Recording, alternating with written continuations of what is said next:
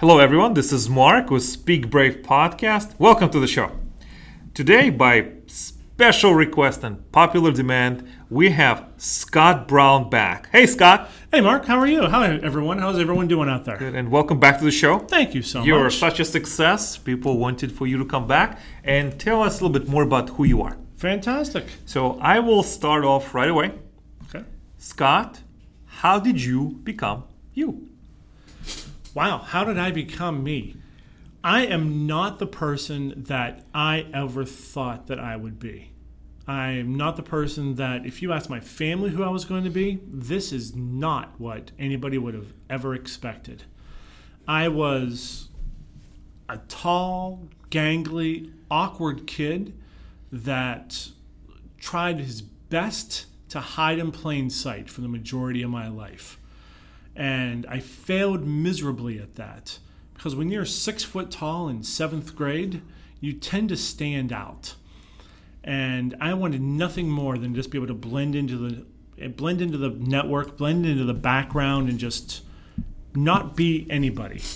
And I had a career that no matter how much I tried to blend in, I just ended up succeeding. I spent 21 years climbing the retail ladder of in corporate America and never intended that to happen, but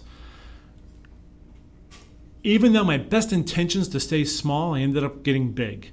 And I climbed forward, and eventually it led me to go out on my own as a corporate consultant. And I ended up standing out and standing up on stages and giving presentations and speeches that, if you were to go back and ask people, and would you have seen this for me? There would have been a lot of laughter and head shaking, and probably some "we'll take that bet" kind of conversations. Would you mind talking about that um, part of your childhood? Um, some things like what are you talking? Because I know I have heard you speak before Yeah. several times, and it's always an honor, and it's always um, I'm fascinated by your craft, the, your power, your, your crafted language, your stories, and then your scenes, and I have had a chance to appreciate some of those. Would you mind talking about some obstacles that you have had to overcome? Sure. I think, like most people, I started out afraid of my own voice and afraid to stand out. Mm-hmm. And my fear was reinforced very strongly by my teachers when I was in school. Mm-hmm. When I was in seventh grade, I'm six feet tall, 125 pounds, and I went to high school in Mount Lebanon, outside of Pittsburgh, mm. in one of the more affluent neighborhoods of Pittsburgh. And we were not one of the more affluent families in Mount Lebanon. So everybody else was wearing all their Izods with the collars popped up, I was wearing all the Kmart ripoffs. So I just wanted to kind of blend in and didn't want to be anybody. But for some reason, my guidance counselors decided that I should take advanced English, eighth grade English as a seventh grader. And part of that meant that I was going to have to stand up and give presentations to a bunch of eighth graders as an awkward seventh grader. Now, I imagine that most of your audience at one point went to middle school and remembered how fun middle school was in the first place. Mm-hmm. So imagine having to go through it as a seventh grader talking to eighth graders. And there was one assignment in particular, I'll never forget, Mrs. Dawson. Her, uh, her assignment for the day was she gave us this picture and we had to describe how for somebody else to draw that picture and i spent hours trying to figure out exactly what i was going to say and i thought i had it perfect and i handed it in and i figured i'm never going to get called on well sure enough that's the day that she decided that i was going to get up and talk to the class about how to draw this picture and i stood up there and i said all right First, fold the paper in half longwise mm-hmm. and draw a line across the horizon. Mm-hmm. And I heard this little chuckle in the room. And I was like, why is everybody laughing? That's not really funny. And I said, now fold it in paper again and draw a line across the vertical part of the paper. Mm-hmm. Well, I had missed what vertical and horizon meant. And as I was showing people, I was telling them to draw a line across the horizon, top to bottom of the paper, and across the vertical part of the paper, left to right. And my teacher started laughing, and the class started laughing. And I realized that I had made a mistake, but I didn't know what that mistake was. And she stood up and said, How can you possibly not know what horizontal is compared to vertical? And I started crying and I ran out the room, out the school, out the front door, and all the way home and just hid in my room. Didn't go back to school for two days. And I never wanted to speak in front of anybody ever again because, in my mind, I always, every time I had to stand up and give a presentation, no matter where it was, I would rather just take the zero than risk standing up and getting mocked by my teacher. Now, it was made worse because a couple of years later, my best friend's little brother had Mrs. Dawson again. And how do you think she described what to do and what not to do for that assignment? She used me as an example. I had this kid a couple years ago that stood up in front of the room and didn't know the difference between horizontal and vertical. And he knew the story because I was best friends with his older brother, and he and I had been good friends forever. And it just made me so fearful of talking to anybody. And that persisted forever. That just that was something that I followed with me for a long time. And I think there's a lot of people out there that have one of those incidents in their life that kind of follows them. And maybe it's not standing up in front of a class and making a fool out of yourself, mm-hmm. But it's making a fool out of yourself somewhere. And it sticks with you that that's not for me. When you didn't know that hiding behind all that fear was a skill that you never knew you had. Mm-hmm. And it took something else to draw that out of you and face your fear and do something that you never thought you would ever want to do in your life. Mm-hmm. And you realize that you had been running from the thing that you were supposed to be running towards. Hmm. And that's kind of how my life ended up unfolding. That I found that I had been running from making a difference because I was afraid to stand out when what I should, been, should have been running towards was an ability to make a difference and the ability to stand out. That's a beautiful uh, metaphor, right? For everyone who's listening. Uh, I have many thoughts as you describe the story. Uh, first of all, the childhood. I mean, sometimes it's traumatic, yeah. right? Sometimes it's joyful, sometimes it's a mix of two. And one of the things that I have learned to appreciate as an adult, which as an adult is debatable. True. what well as an adult i think okay i cannot change the past. Correct. And sometimes i have come to this understanding it's it, it is time to let it go. Yeah. Whether it's buried below subconscious whether it's whether it's exercised through some other you know actions that we take we cannot change the past you know, it's interesting that you, I think, as everybody has this opportunity to move on from whatever it is that holds them back, but it's comfortable. And no matter how painful an experience might be, mm-hmm. it can be comfortable to hold on to it because you're comfortable with the pain. You know how to right. deal with that pain, you know how to hide that pain, you know what that means. And even though it's the wrong thing to hold on to, it's the comfortable thing to hold on to. Mm-hmm. And it's not until you're willing to step out of that comfort and find something more uncomfortable that you're willing to let that go. And sometimes that other thing that you're even more uncomfortable with is just the ability to push away what it is that you've been allowing yourself to hold on to that's holding you back. Right. That's that weight that's keeping you in place, that sense of gravity that you think is keeping you grounded, but is just keeping you stuck in one area. Mm-hmm. And that can be hard to let go. Like, as I said, I grew up in Pittsburgh, and there's a whole generation of Pittsburghers that had to leave because when the steel industry left and the coal industry left, my generation didn't have anything there to hold on to.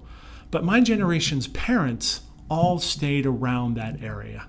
And my family is still centered within a seven mile radius of where they grew up because it's comfortable, it's what they know.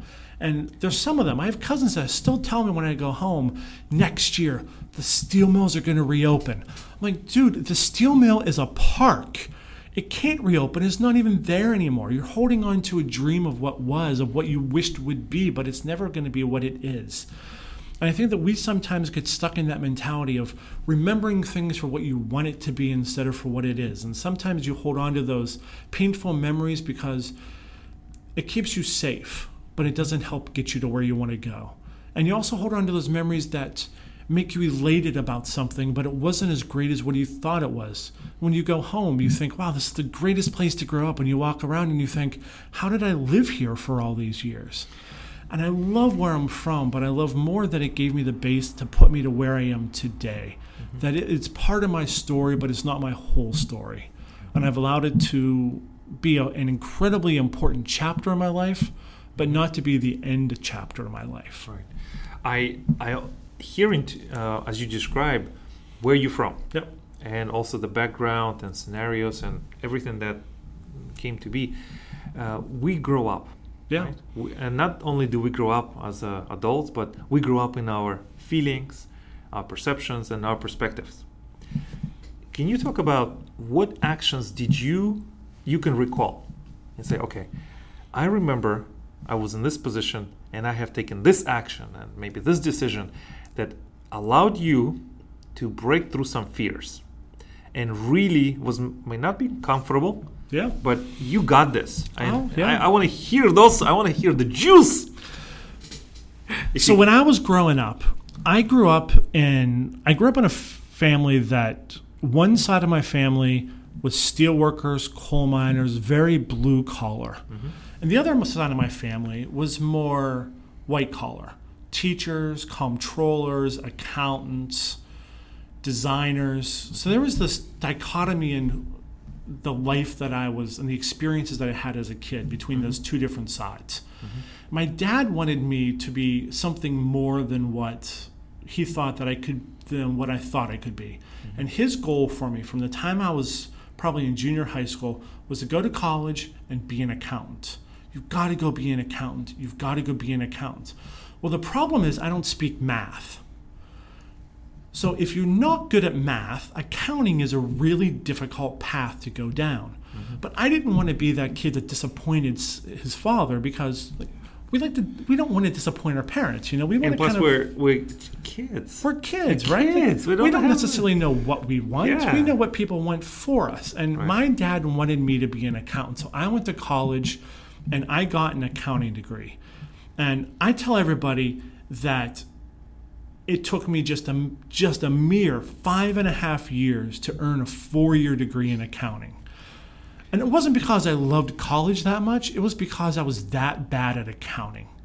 And I got out and I spent about six months as an auditor working for one of the big 6 mm-hmm. And I remember the day I was sitting in my cube in the back of the cube farm and I was trying to read this report that I had no idea what it said. And it hit me that I am going to do this for the rest of my life and I am going to hate every moment of every day. And I'm never going to be anything because all I'm trying to be is employed because I was so bad that I was amazed nobody had fired me. And that day I got up and I quit my job as an accountant. Hmm. And I remember having to tell my dad that I had quit. And he was heartbroken that I wasn't going to be an accountant, but he was more heartbroken that I was choosing to be unemployed over having a job and finding a new one. So I took the next step to please my parents and took the first job I could find was in retail management. I didn't know what I wanted to be, I just knew what I didn't want to be.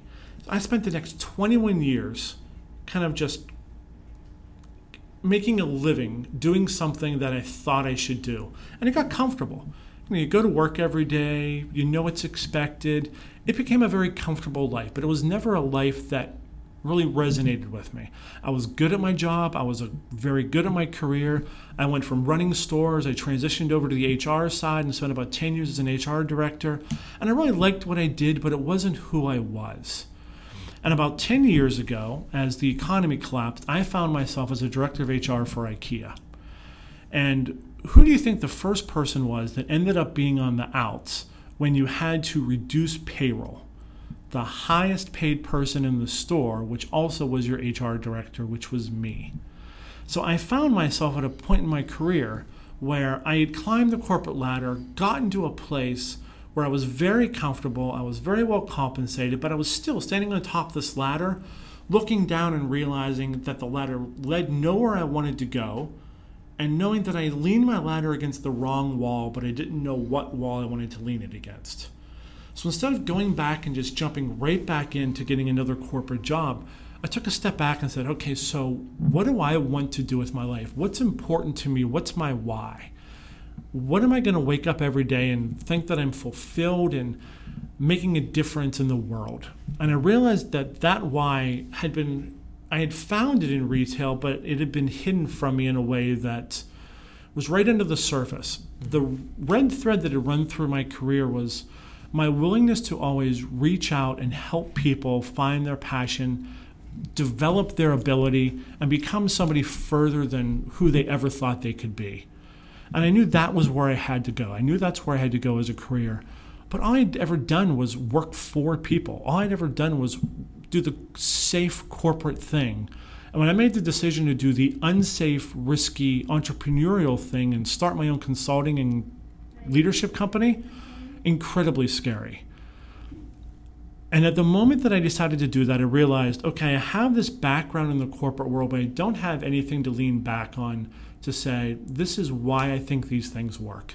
I went back to grad school and earned a master's degree. And amazingly, when you go to college and you earn a master's degree in something that you love, it is way easier than earning a degree in something you hate. That the year and a half it took me to earn my master's felt like a month. Whereas the five and a half years it took me to earn my bachelor's degree felt like a lifetime. Mm. And f- from the moment that I stepped into kind of the academic leadership world, I knew that I had found my niche. I knew I found where I was supposed to go.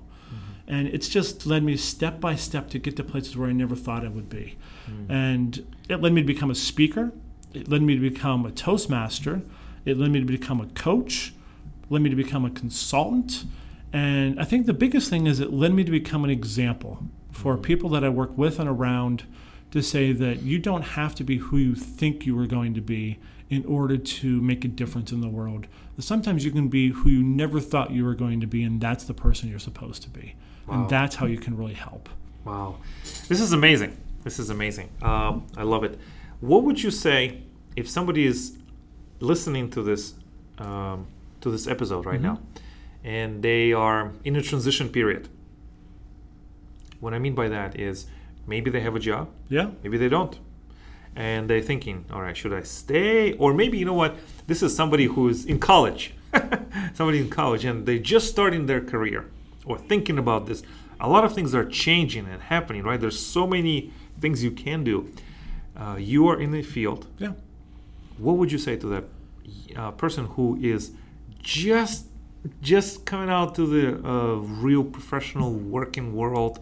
Um, what things that you would think? I mean, not career wise, but like you like develop your skills. Like, what would you say to them? I think there's two big things that, well, one big thing that I hear a lot that drives me nuts, and I think it's important to kind of get out there for everyone to know. You hear a lot about follow your passion, follow your dreams. Don't do it. Do not follow your passion because your passion is what you like to do. It's what you get fulfillment from, but it doesn't mean it's where you're going to make the most impact. Instead of just following your passion, follow where you get the most energy from. Where is it that every moment seems like it just passes in a split second, whether that's a day, a week, or a month? Follow your energy. Mm-hmm. There are a million ways to put your energy to work. Mm-hmm. And maybe it's not in the way that is most obvious to you. But if you follow your energy, it's going to allow you to unlock those possibilities mm-hmm. of where you can possibly find the energy to be able to make a difference in the world.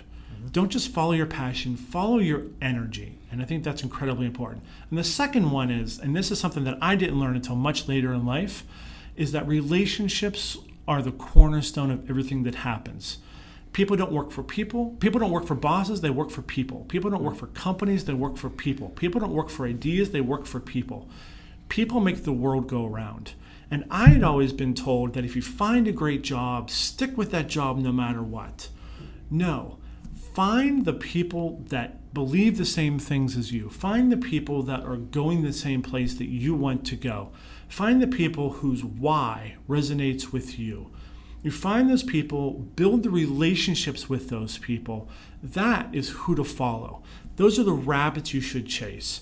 I'm a firm believer that if you try to chase multiple rabbits, you're trying to chase two rabbits, you'll never catch one. But you have to figure out which one to chase.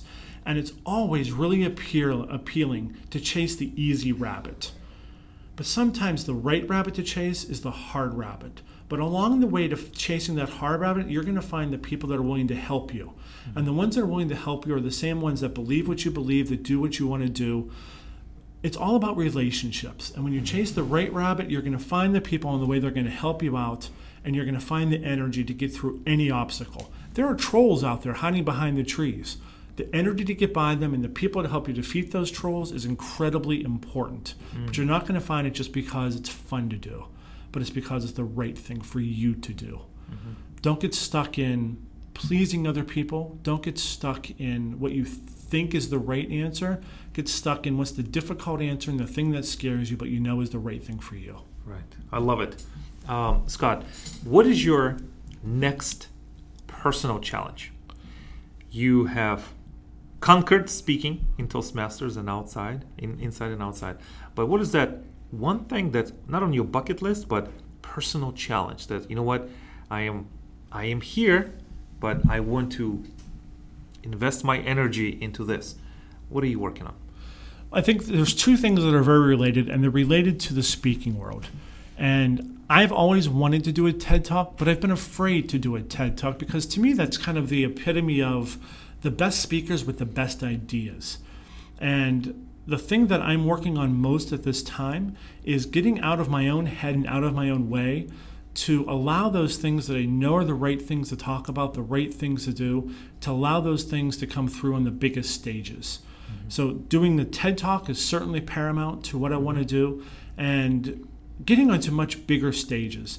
That I have a great message when it comes to leadership, and it comes to consulting, and it comes to engaging people.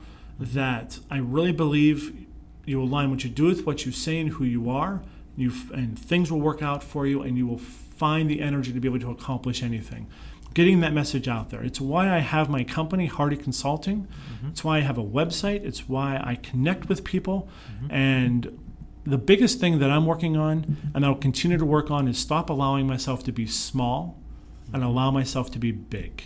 Yes. Because it's it can be scary and hard to allow yourself to be big. It's comfortable to stay small. But Yeah. allowing yourself to get big, and you know this because you've gone and done the TED Talks, and Yeah. you're far beyond what you probably thought you were going to be at this point in your life. This is something that you never thought you were going Right. to do, but you've done exceptionally well. Allow yourself to be big and have a big voice, have a big stage, have a big presence, and have a big impact. I love it. Thank you. This is amazing. Um, one, I'm a big believer Yep. in talking, uh, not just talking, talking, implementing, executing, getting Yes. feedback, learning. And this is a Speak Brave. Yes. So, Scott, let's do a little magic. Let's go for it. One year from today, One year from today. one year from today, tell me the stage that you have spoken on, booked, and made an impact, or tell me um, an event that you're part of, that you are you receive the top billing, the highest honor, because you are there. So let's look into the future, and then we're gonna follow up. And also, we do this because there's somebody out there who's listening, who knows somebody who can help this Yeah. happen. So let's let's dream a little bit. if I'm going to go big, I, I really do on my bucket list really is to talk at the SHRM conference, at the SHRM annual conference, Society of Human Resource Management, and to really help HR people and have the stage and the audience to help HR people not just implement the policies and procedures, but to be the leaders that they can be within organizations and within society as a whole. We need HR people to not be traditional HR people, but to be more than what they were and to be what they can be. I want to speak at the SHRM conference. At the same point, I want to speak on, I want to do a TED Talk. And I want to do a TED Talk that is impactful enough that people link to it and say, This helped change my life. Mm-hmm. I'm not so concerned about the big size of the stage as I am about the size of the impact. And if I can have the biggest impact, if I know that people reach out to me and say, I'm better because I know you, I'm better because I've listened to you, and I'm better because of what you've taught me, that means that in the next year, I will have made the impact that I want to make. Hmm. Well, I will. I will say that I'm better off because I know you, Likewise. and uh, it's it's it's how I really feel. So, Scott, tell us what would be the best way to connect with you and to work with you. Best way definitely is through my website, Hardie Consulting. It is H A R D I E Consulting, hardieconsulting.com. It's my middle name. Had to keep the family alive, and there's just a bazillion Browns out there, and Scott Brown is a little bit too common. So I went with Hardie Consulting, and you can email me at scott at hardieconsulting.com or follow me on Twitter at Scott Brown, MSOL. Stands for Master of Science in Organizational Leadership. Follow me, connect with me, let's have a conversation, and let's make a difference together. Sounds fantastic. I will be following you um, for the rest of my life. I mean, why not, right? Until There we go. until until Relationships to- matter, don't they? I, I do so. I believe Absolutely. 100%. So thank you everyone for listening and for being part of this journey. I certainly enjoyed it and loved it. And you're going to come back and tell us in one year how that um, dream went. Absolutely right? will. Thanks for having me, Mark. This was a pleasure. Thank you. Thank you everyone for listening and joining us. And don't forget to speak brave.